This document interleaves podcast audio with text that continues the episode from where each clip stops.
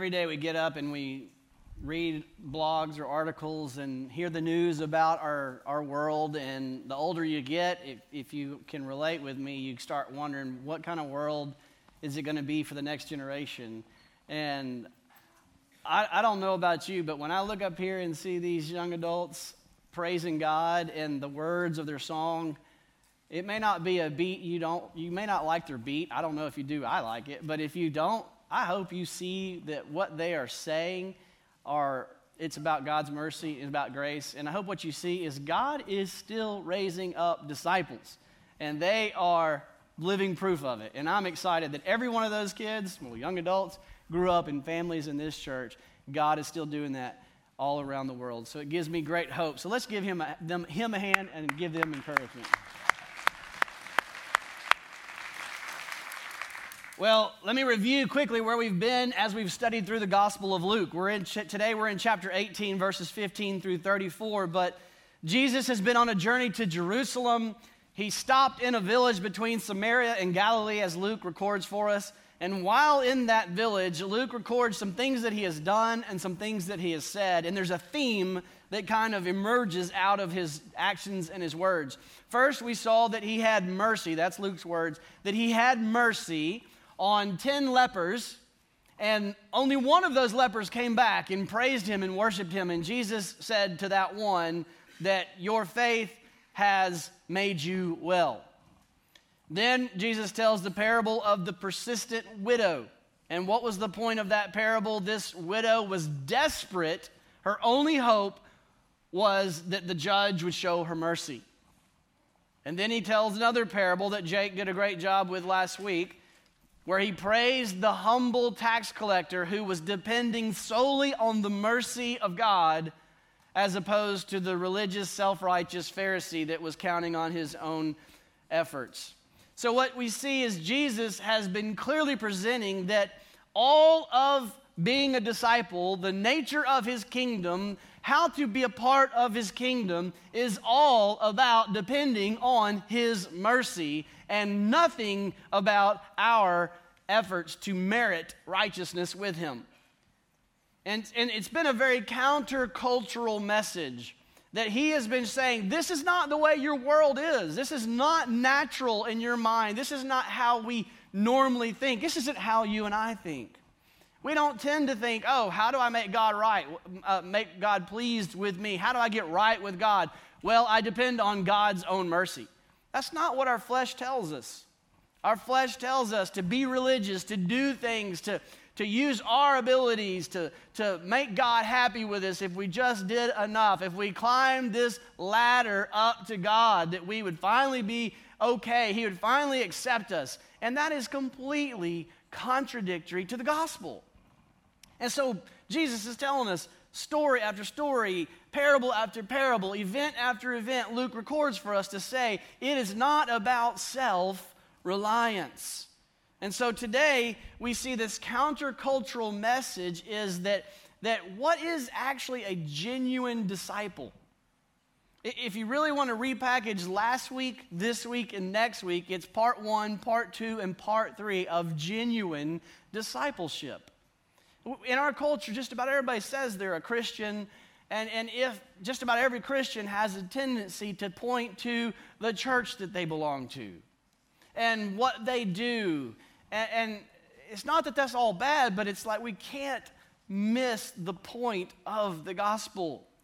And so today we're going to look at three more characteristics of genuine disciples from Luke 18, verses 15 through 34.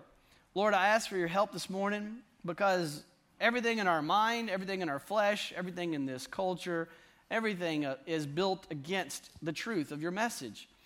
Help us, Lord, prove to us, open our hearts to see truly what it means to be a genuine disciple, that we may examine ourselves, that we may become a true, genuine disciple, and that we may honor you and be molded into your image to be more authentic more genuine disciples. We ask this through the precious blood of Jesus Christ. Amen. Okay, so three characteristics of genuine discipleship. First, we see it's The first characteristic is childlike dependency. A childlike dependency. And I get this from verses 15 through 17. We're going to see that genuine disciples live with a childlike dependency. He says in verse 15, Now they were bringing even infants to him that he might touch them. Now, even infants to him. And the way that they viewed infants, that's what they mean. Even infants. Now, in our culture, we don't have the same view of infants. They had disdain for inf- infants. We worship them. I mean, we put them, our children are our world, and everything in this culture, everything is about the children. Well, in their culture, that child was a nuisance until they could produce at the house. Can I get a witness? Amen. They said, Look, you are really of value when you can start contributing to the family business. And so they say it with disdain that they were even bringing the infants to Jesus. Now, what I think the scene is creating here is if you imagine Jesus, he's been creating this name for himself as he's been walking on this journey towards Jerusalem. He's been healing, he's been doing miracles, he's been teaching, and everyone is just up in arms, just up in an uproar about this amazing man that's doing these incredible miracles. And so he comes to town, he parks in this little village for a while, and he's teaching. And I see a line that's forming of people wanting to be next in line to see Jesus. And the disciples see who's next in line, and they see these moms bring in their infants, these annoying infants. Why don't you take them to the nursery? Is what they're saying. And they see right behind them is this powerful CEO, executive the guy you want to join your church, right? You got this rich ruler standing in line behind these moms with their infants. And when the disciples saw this in verse 15, they rebuked them. Ladies, take your kids out of here. Why are you, why are you, you're keeping this man. Now, this man deserves to see Jesus. This man's rich. He's powerful. He has status. He has wealth. If anybody has a right to get to the front of the line, it's this man. So they rebuke these children, these men, these women. Get these children out of here. That's our culture. Our culture thinks that those who have status, wealth, power, privilege, those are the ones that clearly are blessed by God. And what does Jesus say to this? Verse 16 Jesus called to them. Jesus called to him, saying, Let the children come to me. Do not hinder them, for to such belongs the kingdom of God. To, to people like this, to such as these, belong the kingdom of God. Truly, I say to you, whoever does not receive the kingdom of God like a child shall not enter it. What a contradictory, what a countercultural message. He looks to the people as they are looking down these kids with disdain, and he says, Whoa, whoa, whoa, wait a minute. You don't understand. If you don't become like one of these that you consider a nuisance, that you consider a zero value and status, if you don't become like one of these, then you aren't really one of my disciples. Wow. This is a counter cultural message. Jesus says, if you, he's saying that to all of us today, if you want to be my disciple, if you want to enter into my kingdom, you've got to become like one of these children. So we have to ask the question what exactly does it mean to be like a child? And when we answer that question, our tendency is usually to go to some true things about children that may kind of parallel our uh, understanding of being a disciple. We want to say, well, we've got to be innocent and naive, and that's not really what he's saying. If you look at the context, what he's saying it means to become a child is to be like that tax collector that we looked at last week. You had the Pharisee who was who had a lot to offer in his situation. It was, let me offer my religion, let me offer my prayers, let me offer my keeping of the law, let me be religious and show you all that I bring to God and, and show you why I deserve to be in the kingdom of God. And then there was the tax collector who said, I got nothing. I've got nothing to bring you but my sin, and I'm broken over my sin. I have spiritual poverty to give. And Jesus said, That's what I want you to be like. And then to re emphasize the message of genuine disciples, he says, It's not about being the religious Pharisee, it's about being the humble, like this child, these children that have been brought to Jesus who had nothing to offer. All they have to offer is dependence on the mercy of Jesus. You see, in their culture, uh, infant mortality was off the charts. And these mothers have been seeing Jesus heal, raising children from the dead, raising people from the dead, and doing miracles. And they are just bringing their children, going, I know, that, I know they're not supposed to be here, but maybe Jesus will be merciful. I know we don't belong. I know this ruler should be ahead of me, but I love my kid and I want them to have the mercy of Jesus. And that's what he says. That's what it takes. Genuine disciples have that kind of childlike dependency to say, I have no right to be in the presence of God, but just maybe I'll experience his mercy. Jesus says, that's what, if you're here today, that's what it means to be a disciple. Genuine disciples have a childlike dependency on God. And now it doesn't just start that way. It starts that way by saying, I am a sinner and I need God to show me mercy. And He promised to do that through Jesus. That's why He died on the cross to forgive me of my sins and to give me, this is ridiculous, to give me credit for Jesus' holiness and perfection. And He says, I'll do that for you as a gift. It doesn't just start that way. The childlike dependency on His mercy starts that way, but then every day the life of a disciple is a life of childlike dependency. A life of realizing I can't do today what God has called me to do. I am a child. I am desperate for God's grace and God's mercy. I can't do anything apart from Him. And so, what we see is that our only hope becomes Jesus. We have a childlike dependency on Jesus daily. And you know what that evidences itself as? A lot of prayer. A lot of prayer. Not pious prayer like, oh, I'm going to do these religious sounding prayers that make me elevate myself with God. That's not what he wants. He says, I don't need that. What, what is the point of that? But prayer in the sense of a constant dependency on God like a child. God, I need your grace. God, I need your help. Lord, if you don't provide the job, I won't have the money to pay the bills, Lord. If you don't watch over my children, we are hopeless. Lord, if you aren't faithful, then I don't have a chance. Lord, give me the words I need for this situation. Lord, give me the wisdom to make this business decision. Lord, help me know which way to go. Lord, give me what I need each day to glorify you. Genuine disciples live with a childlike dependency. Do you live with a childlike dependency? Everything in our flesh works against this. Everything in the world, your parents probably raised you, son. You got to do all this, you got to be that. And that's true, but what we understand is apart from Christ, we don't have a chance of doing anything for His glory.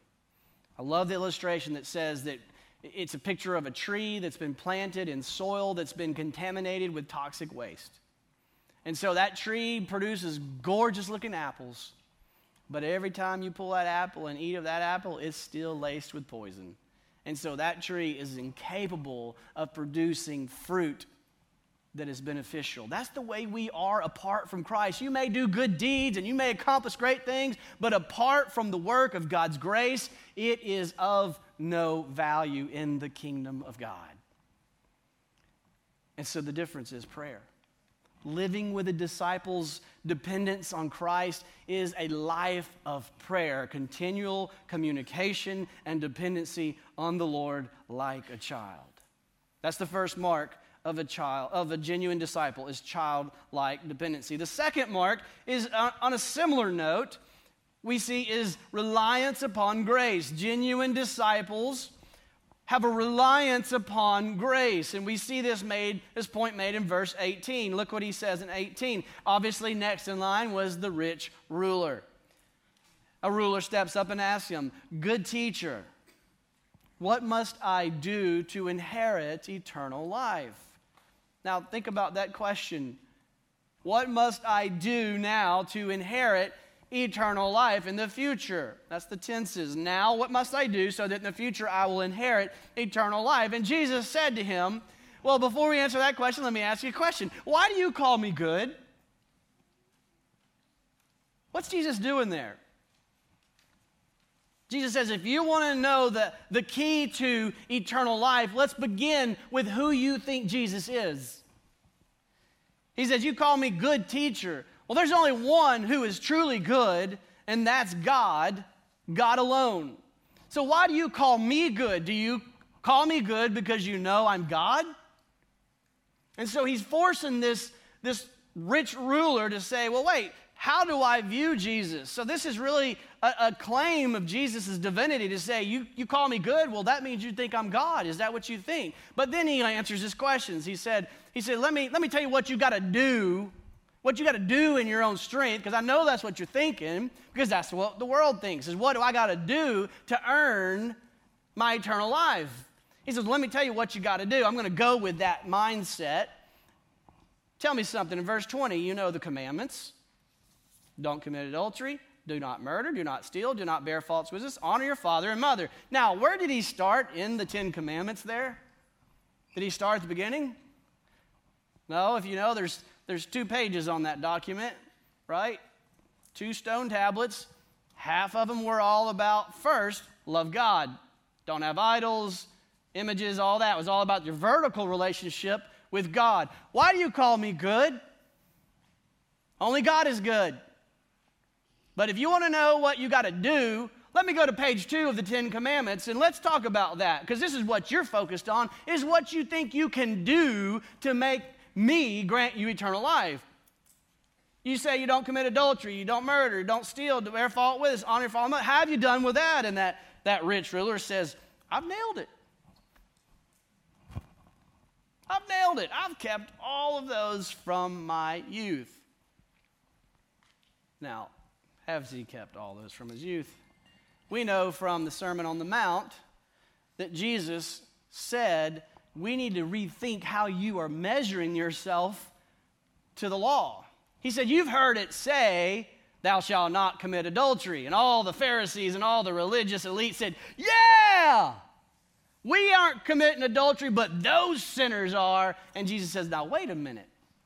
I say that if you lust, you've committed adultery. And they're like, What? And he says, You've heard it say, Thou shalt not commit murder. And they're like, That's right. We're better than all those murderers. And he says, But I say to you, if you've got anger in your heart, you've broken that command. And he goes through. You say, Don't, don't steal. That's right. Those those disgusting, I'm glad I'm not like those. Like the, the Pharisee last week, he was saying, I'm glad I'm not like that and that. And Jesus says, if you've coveted, you've broken that. So what is Jesus doing? He's going to the heart. He's saying being a Christian is not all about just behavioral modification. It's not about just clean your act up. It's not about just get Christian like and get pretty and get religious. He says it must start with the first half of those Ten Commandments. It must start with your personal relationship with God. It must start with who is your God. Who is your God? And that's why he says, when Jesus heard him say, I've kept the law, I've kept those things, I've, I've, I've compared myself to others, and I've done it, nailed it. When Jesus heard this in verse 22, he said to him, One thing you still lack. Sell all that you have and distribute to the poor, and you will have treasure in heaven and come follow me. Wow. What's he saying there? What's he doing? Jesus is forcing this rich ruler to choose his God.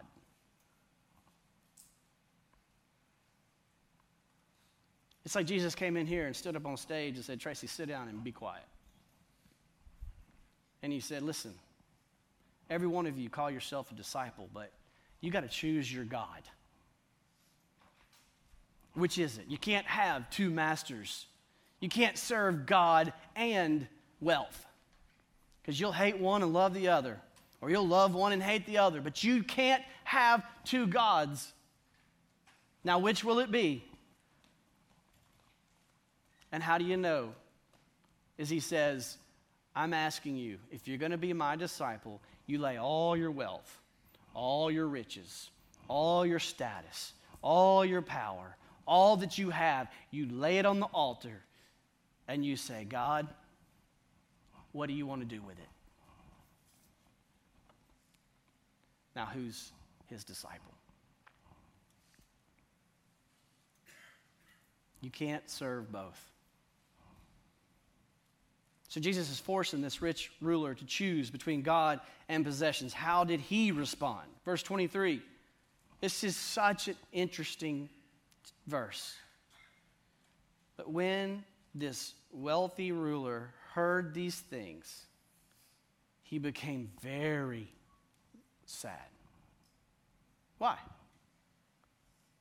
Because he was extremely rich. Isn't that interesting? That is so telling to me. That is so, it resonates with my heart. The more I hold on to, thinking it is where the joy is, the sadder I get. This man was extremely rich, and he was unwilling to let it go, to serve God with it. And he was very sad because he was very rich. So, what was going on in this man's heart? What does this tell us about him?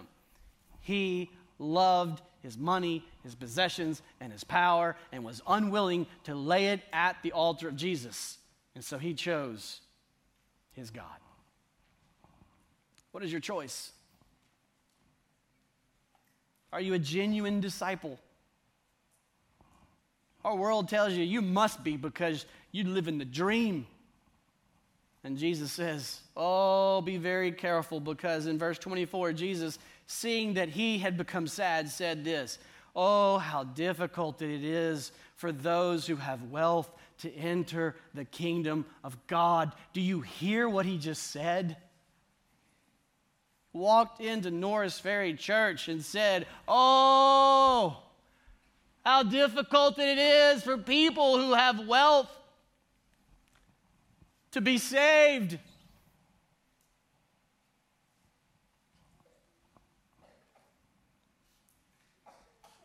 Then he says, it's, it's, it's, let me help you understand this. It's easier for a camel to go through the eye of a needle than for people like you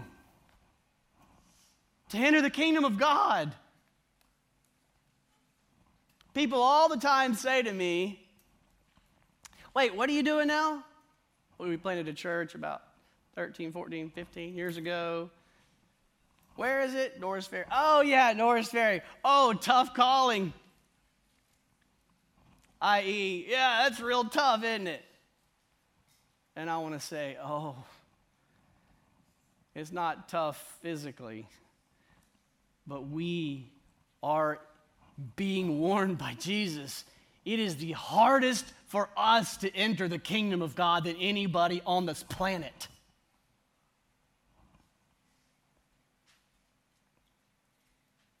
It's such a strange paradox. The thing that the world says is what we all want. We have it. And what Jesus says, oh my gosh, be careful because that makes it really hard for you to be my disciple.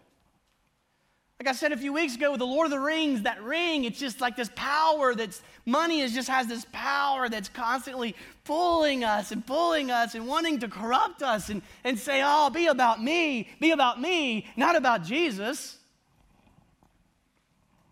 Mark Allan Powell makes a great point in his commentary. He says this listen to his words. He says, The dilemma, he says, we're in a dilemma. The dilemma for rich people is this Lepers and blind people want to be set free from that which inhibits them, but rich people usually do not.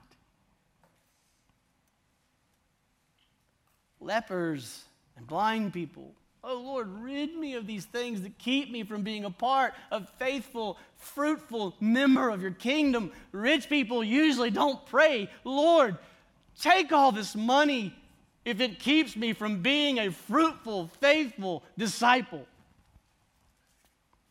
Why? Why don't we ever pray that? Because we love it. Too busy trying to find my lake house. Too busy asking, wait, are we supposed to give 10%? What's the, what's the rule here? I want to measure up, but just don't tell me it's too much. And Jesus says, Oh, it's so hard for you who have so much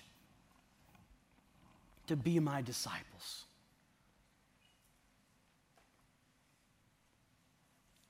This idea of wealth being an obstacle is so counterintuitive, it's so countercultural that their response upon hearing Jesus say to this rich man, it's so hard for you to be my disciple because you have so much. They go, Well, then who in the world can be saved?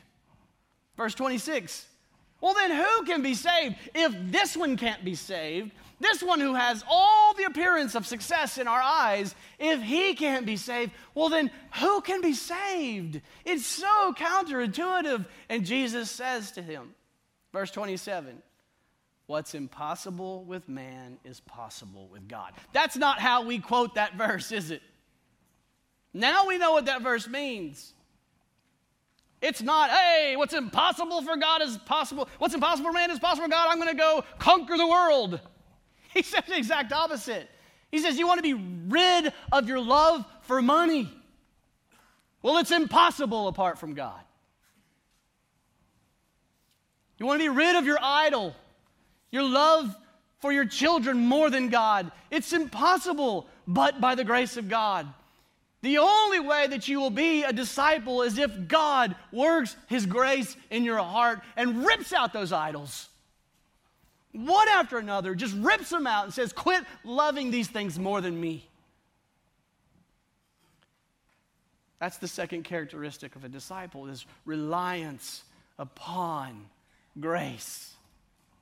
You see, what I pray we don't do is that we don't take this idea of give your money away and turn it into another rung on the ladder of self righteousness, another thing I got to do to measure up, another thing, oh, I got to give more to the church. That's what the pastor's saying. That is not what I'm saying.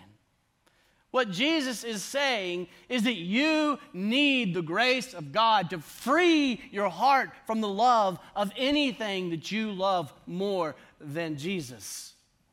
And you need it every day, just like I need it every day. You see, we enter into a relationship with God like a child saying, I've got nothing to offer you. I can't do anything. I'm just an infant. I've got nothing that I can do to impress you. I've got all, I, all my relationship is with Jesus is this constant dependence. I need, I need, I need, I need. It doesn't just start that way, it's a daily reliance upon the grace of God. Lord, I am falling in love with this world and the things of this world. My heart continually is captured by other treasures. I continue to fail to see how glorious you are, and I need you to do a work of grace in my heart. That's the type of thing that genuine disciples pray. It's a constant reliance upon His grace. Is that a mark of your life? A battle The working is not to work yourself up, but to work yourself down and to get yourself back on that altar that you keep crawling off of. Childlike dependence, a reliance upon grace. And finally, we see that when we get that right, when we taste and see how good His grace is, there's only one response sacrificial living. That's our third genuine characteristic of a genuine discipleship is sacrificial living in response to Jesus saying, "Sell everything." In verse 28, Peter says, of course it's Peter. I love Peter. He makes me feel so much better about myself. In verse 28, Peter says, Hey, we did that. Hey, look over here, Jesus. Remember, we left everything for you.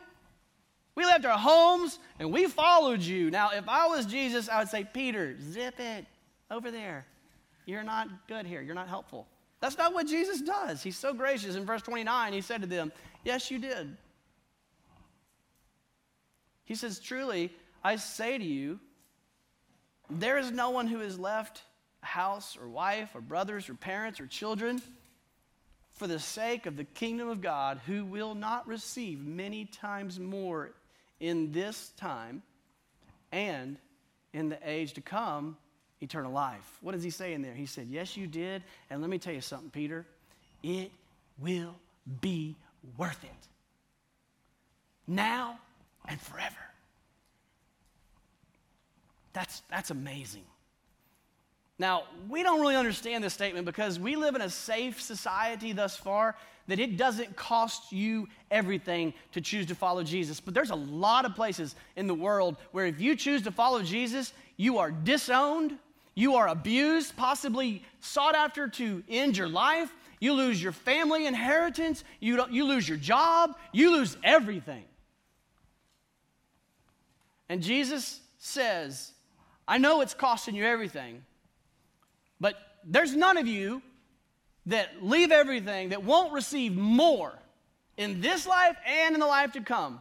Now, we can't take it too literal because if we do, it gets pretty messed up. Because he said, None of you who left your, your house, your wife, your brothers, your parents, and your children, you'll receive more in this life. So he's not saying literally, you'll get more houses, more wives, more husbands, brothers, and children. That's not what he's saying.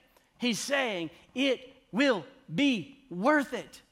Now, what he is saying to them very literally or spiritually, if you leave your if, if your family leaves you because you have chosen Jesus, these people will be your family.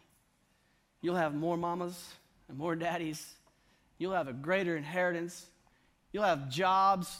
You'll have what you need. Way more than what you had when you were on your own away from me. He says, I got you. It's going to be worth it. Now, oh, and so much more. Eternal life. Eternal life. There's a reward system, I'm convinced, in the scriptures that entices us to live faithfully now.